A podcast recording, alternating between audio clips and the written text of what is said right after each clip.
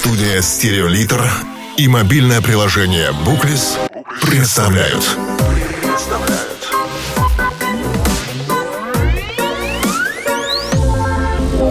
Подкаст «Мастера фантастики». Мастера фантастики.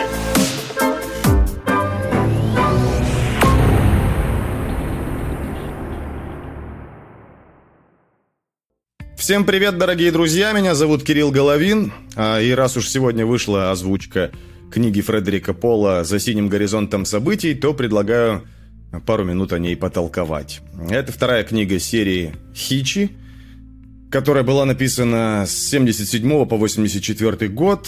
Серия включает в себя три романа, а также несколько десятков рассказов, которые объединены в сборники. И вот книга за синим горизонтом событий это вторая часть э, вот этой вот э, трилогии Хичи.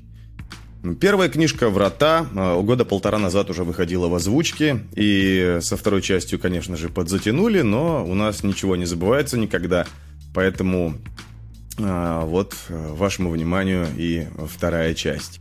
Для тех, кто не знает, о чем была первая книга или подзабыл, вкратце напомню – а, вся суть этой серии книг в том, что люди на планете Земля страдают от э, голода, от разного рода э, катаклизмов, вызванных деятельностью человека, и самое главное от перенаселения. На Земле живет 11 миллиардов человек на начало событий книги. И один э, из этих людей, Робинет Броудхед, это главный герой э, всей этой вот серии книг. А, человечество столкнулось на Венере с неизведанным, со следами э, внеземной цивилизации, которую люди прозвали Хичи. В тоннелях на Венере люди нашли корабли, которыми вообще совершенно не понимают и не представляют, как управлять. И смельчаки, добровольцы, сев в корабли, отправились э, в те пункты назначения – которые были установлены в кораблях по умолчанию. И таким вот нехитрым способом человечество обнаружило станцию, которую прозвали «Врата». На станции находилось довольно большое количество кораблей, и люди ее, скажем так, э, терраформировали, то есть заселили эту станцию и стали отправлять корабли неведомо куда, поскольку вообще не имели представления, какой э, конечный пункт у каждого из этих кораблей. Вернется ли вообще экипаж из очередного рейса?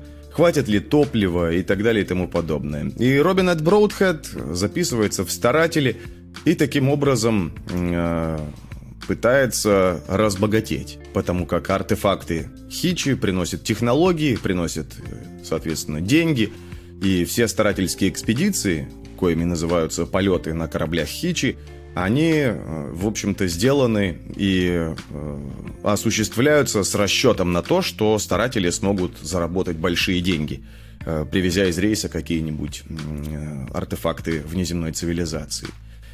Вторая книга развивает, только развивает вот эту вот тему контакта с внеземным разумом. Она повествует о мальчике Вене, который вырос как Маугли на одной из станций Хичи. Он был, э, этот мальчишка, э, сыном двух старателей.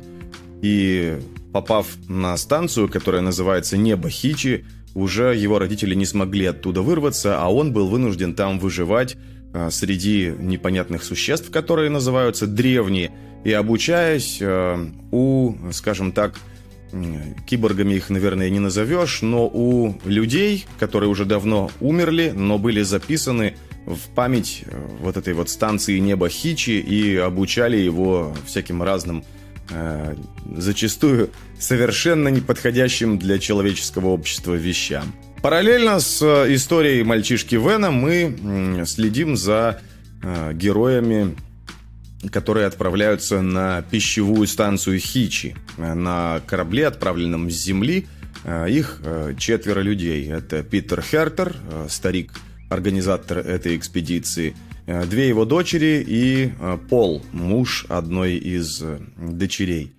Они отправляются на пищевую станцию Хичи для того, чтобы решить проблему с голодом на Земле. Пищевая станция перерабатывает остатки комет, всякие астероиды в э, пищу, пригодную для человека. Ну и не только для человека, для хичи тоже пригодную. Ну и, конечно же, Робинет Броудкэт – это главный герой всей этой э, серии. Он э, большую часть времени книги проводит на Земле и решает там огромное количество вопросов. Что сказать, вторая книжка мне понравилась гораздо больше первой. «Врата» все-таки немного душноватая история, там всегда все происходит в замкнутом пространстве, э, всегда э, текст нагружен большим количеством диалогов, особенно э, он нагружен диалогами с психоаналитиком Робинета Броудхеда, и весь сюжет, собственно говоря, книги «Врата» построен на вот этом долгом диалоге длиной через всю книгу с э, психоаналитиком, с роботом-психоаналитиком. В книжке «За синим горизонтом событий» э, гораздо больше э, разного рода движника. Во-первых, прибавились главные герои, что не зацикливает читателя на одном только Робинете Броудхеде. Кроме этого, история стала масштабней, разносторонней и умней. Очень много всяких научных фактов – приводится в этой книжке. Фредерик Пол по части науки, конечно, был дядька очень-очень подкованный. Ну, что, еще сказать что-то без спойлеров, наверное, будет трудновато, поэтому э, желаю всем приятного прослушивания. И, если хотите, можете прослушать ознакомительный фрагмент, который начнется через несколько секунд. Всем спасибо за внимание, пока. Фредерик Пол за синим горизонтом событий. Глава первая. Вен. Нелегко жить молодым, да еще будучи таким одиноким. «Отправляйся в Золотое, Вен, кради, что хочешь, учись, не трусь», — говорили ему мертвецы. Но как он мог не бояться? Эти глупые, но опасные древние обитают в золотых коридорах — там их можно встретить в любом месте, и особенно в конце, где беспрерывно устремляется к центру золотой поток символов. Именно туда мертвецы уговаривали его идти. Возможно, они желали ему добра, но все равно он не в силах не бояться. Вен не имел представления, что будет, если древние поймают его. Мертвецы, конечно же, знали, но он никак не мог понять, что они об этом болтают. Однажды, очень давно, когда Вен был совсем маленьким и были живы его родители, отца поймали. Он отсутствовал очень долго, а потом вернулся в их освещенный зеленым светом дом. Отец дрожал, и двухлетний Вен видел, что его большой сильный отец напуган, и потому сам плакал и кричал. Он испугался. Тем не менее, Вен часто пробирался в Золотое, несмотря на то, что приходилось опасаться жабомордых. Ведь там книги. В компании мертвецов, конечно, спокойнее, но они капризны, обидчивы и скучны. Лучший источник знаний – книги, и чтобы получить их, он вынужден был рисковать. Книги лежат в золотых коридорах. Есть и другие проходы – зеленые, красные, синие, но в них книг нет. Синие коридоры Вен не любит, там холодно и тоскливо, но именно в них обитают мертвецы. Зеленые же предельно истощены. Большую часть времени Вен проводит там, где на стене раскинулась мигающая паутина красных огоньков и где хопперы выдают пищу. Он знает, что здесь ему ничто не угрожает, но тут Вен совершенно одинок, а золотые все еще используются, поэтому интересны, но одновременно и опасны. И Вен торчит здесь, негромко ругаясь про себя, потому что у него нет выхода. Проклятые мертвецы! Зачем он только их слушал? Дрожа от страха, Вен укрывался за ненадежной защитой раскидистого ягодного куста, а двое глупых древних задумчиво срывали с другой стороны крупные ягоды и совали в свои лягушачьи пасти. Вену казалось странным, что они бездельничали. Он презирал древних и за то, что они постоянно что-нибудь делали, чинили, таскали, болтали как одержимые. Но эти двое бездельничали, как сам Вен. У обоих древних росли редкие бороды, а у одного выступала грудь. Вен узнал самку, он видел ее много раз. Это была та самая самка, которая особенно старательно украшала свое сари, или как еще назвать обрывки разноцветной бумаги и пластика. Вен не думал, что его заметят, но почувствовал большое облегчение, когда спустя какое-то время древние повернулись и ушли. При этом они не обменялись ни единым словом. Вен почти никогда не слышал, чтобы жабомордые разговаривали, а когда такое происходило, он не понимал их речь. Сам же Вен прилично изъяснялся с мертвецами на шести языках. Испанском – своего отца, английском – матери, а также на немецком, русском, китайском и финском. Как только древние ушли вглубь золотого коридора, быстро беги, бери книги и сматывай, учили его мертвецы. Так Вен и поступал. Он схватил три книги и благополучно вернулся в красный коридор. Может, древние видели его, может, нет. Они не умеют быстро реагировать, поэтому ему удавалось так долго скрываться от них. Несколько подобных вылазок, и Вен исчезал. К тому времени, как древние обнаруживали пропажу, он успевал вернуться на корабль. Вен отнес книги на корабль, уложив их в корзину, нагруженную пакетами с едой. Он мог улететь в любую минуту, но немного опасался за аккумуляторы, которые следовало все-таки подзарядить. Особенно торопиться Вену было некуда. Почти час он занимался тем, что наполнял пластиковые мешки водой для долгого скучного пути. Вен жалел, что на корабле нельзя читать. По крайней мере, было бы не так скучно. Устав от работы, Вен решил попрощаться с мертвецами – они могли ответить ему, а могли и промолчать. Но больше поговорить все равно было не с кем. К этому времени Вену исполнилось 15 лет. Он был высок, жилист, очень смугл по природе, но еще больше загорел от огней на корабле, где постоянно находился. Будучи сильным малым, Вен полагался только на себя. Да иначе и быть не могло. В хопперах всегда есть пища и все, что требуется для нормальной жизни. Надо только не побояться взять. Раз или два в год мертвецы, если вспоминали, хватали его своей маленькой подвижной машиной и перевозили в голубое помещение. Там он проводил изнуряющий скучный день, подвергаясь тщательному физическому обследованию. Иногда ему лечили зубы, обычно вводили долгодействующие витамины и минеральные растворы, а один раз снабдили очками. Но Вен наотрез отказался их носить. Почти каждый раз мертвецы напоминали ему о необходимости учиться. У них самих и у книг. Но об этом они могли бы и не говорить. Вену нравилось учиться. А в остальном он был полностью предоставлен самому себе. Если ему нужна была одежда, Вен шел в золотые коридоры и крал у древних. Если становилось скучно, он находил какое-нибудь немудреное, но интересное занятие. Так жизнь и шла. Несколько дней в коридорах, несколько недель в корабле, затем небольшой перерыв, и все начиналось заново.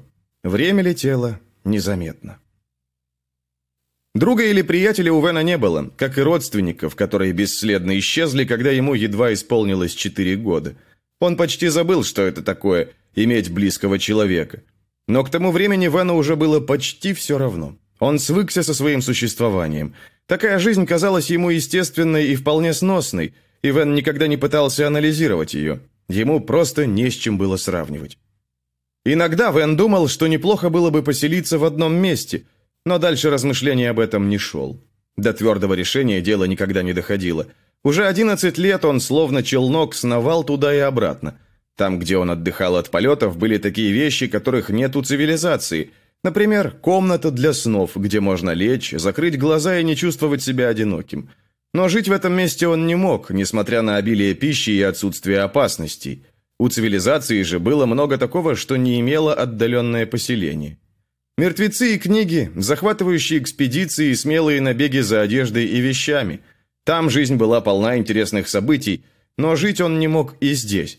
Рано или поздно жабоморды его все равно поймали бы, поэтому Вен предпочитал передвигаться. Главная дверь, ведущая в помещение мертвецов, не открылась, когда Вен наступил на педаль. Слегка удивленный, он попробовал еще раз, а затем толкнул дверь руками. Результата не последовало, и Вен толкнул сильнее. Ему потребовалась вся сила, чтобы справиться с ней. Раньше Вену никогда не приходилось открывать дверь вручную, хотя иногда она поддавалась медленно и со скрипом, и он вынужден был подолгу ждать у порога. Авария, если это была она, неприятно удивила Вена. У него уже был некоторый опыт с вышедшими из строя дверными механизмами, и он понял, что теперь не сможет добраться до зеленых коридоров. Правда, там были только еда и тепло, а этого достаточно и в красных, и даже в золотых проходах. Единственное, что его смущало, вдруг что-то случилось с мертвецами. Если они вышли из строя, других советчиков и собеседников у него нет. Но пока все выглядело нормально.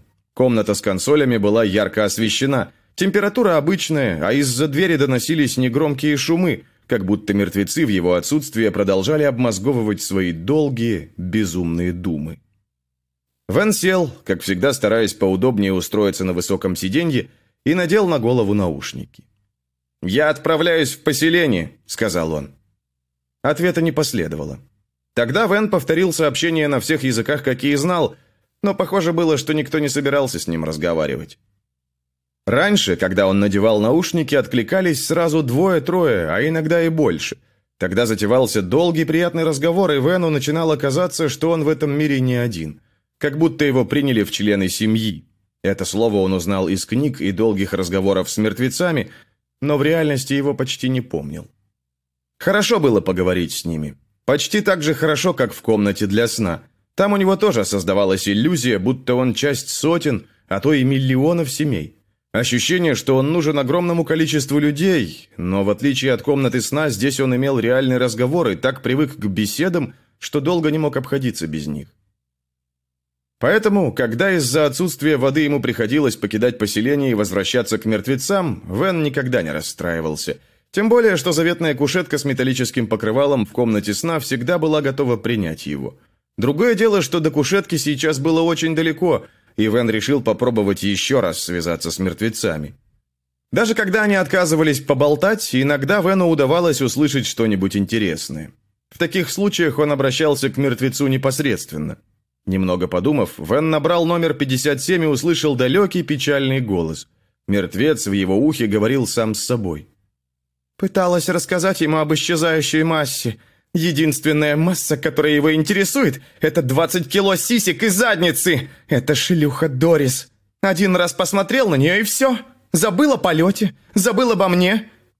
Нахмурившись, Вен протянул руку, собираясь отключиться. Эта 57-я такая взбалмошная. Вен любил с ней поболтать. Ее манера говорить немного напоминала ему мать. Но от астрофизики, космических полетов и других интересных вещей 57-я всегда переходила к своим личным проблемам. Вен плюнул на то место панели, за которым, как он считал, живет 57-я. Этой хитрости он научился у древних, надеясь, что она скажет что-нибудь интересное. Но она не собиралась этого делать. 57-я, когда она говорит понятно, предпочитает, чтобы ее называли Генриеттой, бормотала о рослых рыжеволосых парнях и об измене Арнольда с Дорис.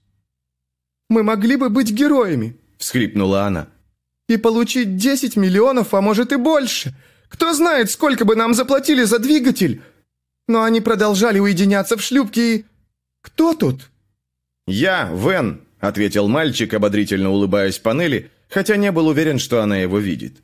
Казалось, у нее начинается один из периодов прозрения. Обычно 57-я не понимала, что он с ней разговаривает. «Пожалуйста, продолжай говорить», – попросил Вен. Наступила пауза, после которой Генриетта растерянно проговорила. «НГС-1199, стрелец А, Запад». Вен вежливо ждал. Еще одна долгая пауза, и потом она продолжила. «Его совсем не интересовало движение. Все его движения были к Дорис. Она вдвое моложе его и глупая, как репа. Она никогда не попала бы в экипаж». Вен помотал головой, как жабомордый. «Ты очень скучная», – строго сказал он и отключил ее. Затем Вен подумал и набрал номер 14. Профессора. Хотя Эллиот еще учился в Гарварде, воображение у него было как у взрослого, и он был гений. Я был острыми клешнями. Это же самоунижение человека толпы, доведенное до символических пределов. Каким он видит себя? Всего лишь ракообразным. Даже не ракообразным, а символом ракообразного. Клешнями и притом острыми. А в следующей строке мы видим...» Вен плюнул на панели и отключился. Вся стена перед ним была испачкана знаками его неудовольствия. Ему нравилось только, когда профессор цитировал поэзию, но не когда он рассуждал о ней. С такими сумасшедшими, как 14 или 57 никогда не знаешь, чего ждать. Они редко отвечают, и ответ почти всегда не имеет отношения к вопросу. Их приходится либо покорно слушать, либо выключать. Вену пора было отправляться в путь, но он решил попытаться еще раз и поговорить с единственным трехзначным номером, личным другом, которого звали Крошечный Джим. «Привет, Вен». Его голос прозвучал печально и в то же время настороженно, как будто Крошечный Джим был чем-то напуган. «Это ты, Вен? Какой глупый вопрос, а кто еще это может быть?» «Никогда не знаешь, кто тебя вызывает, Вен». Наступила пауза. Потом крошечный Джим неожиданно захихикал.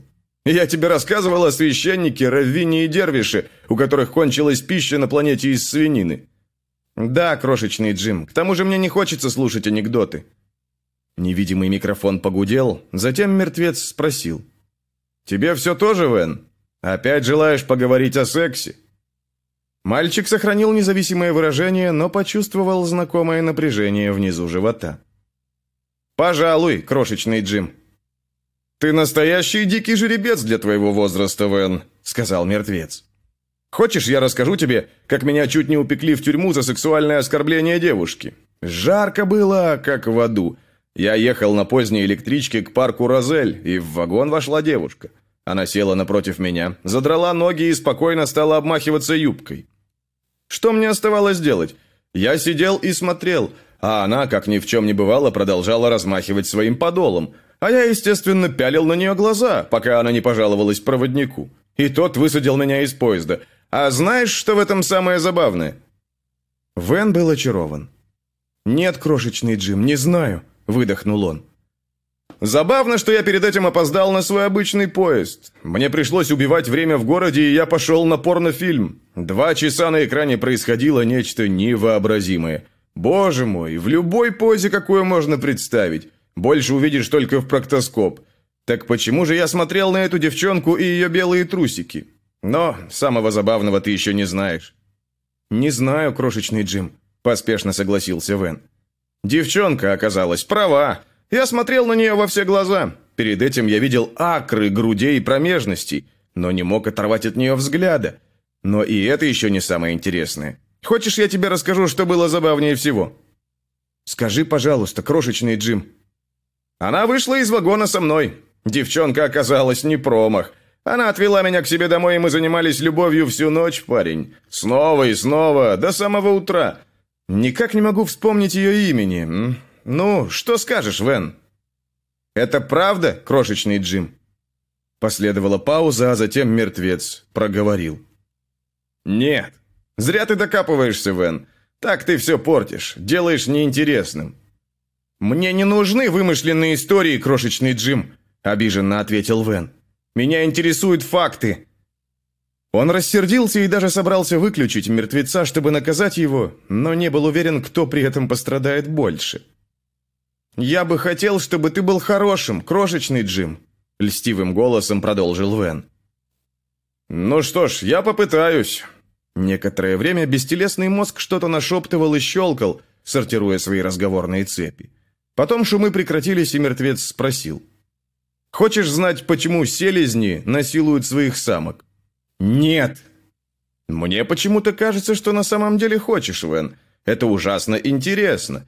Ты никогда не поймешь поведение приматов, если не рассмотришь весь спектр репродуктивного поведения, в том числе и самые необычные случаи. Даже поведение червей акантоцефала. Они тоже практикуют насилие. А знаешь, что делают монилиформис дубиус? Они насилуют не только своих самок, но даже и соперников-самцов. Эти сексуальные гиганты облепляют их грязью, как гипсом, так что у червя соперника не может встать. «Я не хочу этого слышать, крошечный Джим!» Но ведь это интересно, Вен. Наверное, поэтому их называют Дубиус. Мертвец захихикал. Ха-ха-ха. Прекрати, крошечный Джим. Не очень настойчиво потребовал Вен. Он больше не сердился на своего друга. Вен был очарован. Это была его любимая тема, а готовность крошечного Джима рассказывать о сексе разнообразно и бесконечно сделала его любимцем Вена среди мертвецов. Вен развернул пищевой пакет, немного пожевал, а затем произнес. «Я хочу услышать, как это делается, крошечный Джим». Если бы у мертвеца было лицо, ему, пожалуй, не удалось бы сдержать усмешку, но крошечный Джим добрым голосом ответил. «Хорошо, сынок. Я знаю, что ты не оставляешь надежды. Помнишь, я учил тебя, что нужно внимательно следить за их глазами?» «Да, крошечный Джим. Ты говорил, что если их зрачки расширяются, значит, они сексуально возбуждены». «Верно», – поотечески похвалил мертвец. «А я говорил тебе о существовании сексуально-диморфических структур в их мозгу».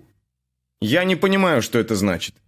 «Я тоже, но анатомически это так. Они другие, Вен, понимаешь? И внутри, и снаружи». «Пожалуйста, крошечный Джим, расскажи об этих отличиях», Все более увлекаясь, попросил Вен.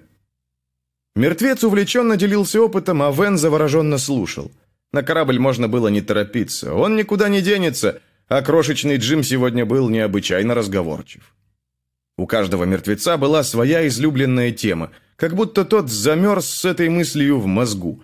Но даже в разговоре на любимую тему от них не всегда можно было добиться толку. Вен оттолкнул подальше подвижное устройство, с помощью которого его отлавливали для обследования, во весь рост растянулся на полу и положил подбородок на ладонь. А мертвец говорил, вспоминал, подробно объяснял, что такое ухаживание, подарки, решительные шаги. Его лекция захватывала Вена, словно крошечный Джим рассказывал о необыкновенных приключениях. И хотя Вен уже не раз все это слышал, он с таким же интересом внимал мертвецу, пока крошечный Джим не заговорил медленно. Затем рассказчик споткнулся и замолк. После этого Вен приподнял голову и попросил. «Поучи меня, крошечный Джим. Я читал книгу, в которой мужчина и женщина совокуплялись. Он ударил ее по голове и потом занимался с ней сексом, пока она была без сознания. Мне это кажется эффективным способом любви. Но в других книгах все происходит гораздо дольше. Почему?» «Это не любовь, сынок. Это то, о чем я тебе говорил в начале. Это насилие. Насилие у разумных существ недопустимо, хотя, может, хорошо у селезней. В знак того, что он понял, Вен кивнул и снова задал вопрос. «А почему?» Крошечный Джим немного помолчал, словно размышляя над ответом, и затем проговорил. «Попробую объяснить тебе это с помощью математики, Вен», — начал мертвец. «Сексуально привлекательный объект можно определить как женщину моложе тебя не больше, чем на пять лет и не старше, чем на 10. Такое расхождение справедливо только для твоего возраста и, конечно же, является приблизительным. Привлекательный сексуальный объект, далее, можно охарактеризовать по визуальным, обонятельным, тактильным и акустическим признакам, расположенным в порядке убывающей важности. Именно они стимулируют тебя и указывают на возможный доступ. Ты меня понимаешь? «Нет», — ответил Вен, и мертвец на какое-то время снова замолчал. «Ну ладно, я постараюсь попроще», — вновь заговорил крошечный Джим. «Слушай меня внимательно. На основе этих четырех признаков некоторые женщины будут для тебя сексуально привлекательны. До самого контакта ты не будешь подозревать о существовании других признаков, которые могут оттолкнуть тебя, как-нибудь повредить или снизить твою половую потенцию. Некоторые объекты будут находиться в состоянии менструации, у некоторых гонорея, еще у некоторых сифилис. У других на теле слишком густые волосы, безобразные кожные наросты или другие физические недостатки, скрытые под платьем. И, наконец, некоторые будут вести себя оскорбительно во время взаимодействия. Иные – распространять вокруг себя неприятный запах. Третьи будут сопротивляться насилию так ожесточенно, что уменьшат или сведут на нет то, чего ты добивался. То есть наслаждение. Оценки даны применительно к твоему психологическому портрету, Вен. Суммируя это, следует заключить, примерно 6 к одному, что ты не получишь никакого удовольствия от насилия. Значит, нельзя совокупляться с женщиной без ухаживания? Совершенно верно, мальчик, не говоря уже о том, что это противозаконно. Вен некоторое время задумчиво молчал, потом вспомнил, что нужно спросить. «Ты меня не обманываешь, крошечный Джим?» «На этот раз я тебя поймал, парень», – тихо рассмеялся мертвец. Все, что я сказал, чистая правда. Так что, если не хочешь нарваться на крупные неприятности, не вздумай пробовать». Вен надулся, как жабомордый. «Это совсем не смешно, крошечный Джим. От твоих слов у меня даже все опустилось». «А чего ты ожидал, парень? Ты не захотел слушать мои истории. Тебе почему-то не понравились анекдоты. Мне пора улетать», – перебил его Вен. «У меня нет времени». «А у меня нет ничего, кроме времени», — усмехнулся крошечный Джим. «А еще у тебя нет ничего, что я хотел бы послушать», — сердито проговорил Вен. Он сорвал с себя наушники, отшвырнул их и отправился в корабль. Забравшись в него, Вен резко сжал ручку старта. Ему даже не пришло в голову, что он поступил грубо с крошечным Джимом, который был единственным его другом во всей вселенной. Вен никогда не думал об их чувствах. Всю книжку целиком качайте на нашем Patreon или в мобильном приложении Booklist. Приятного прослушивания!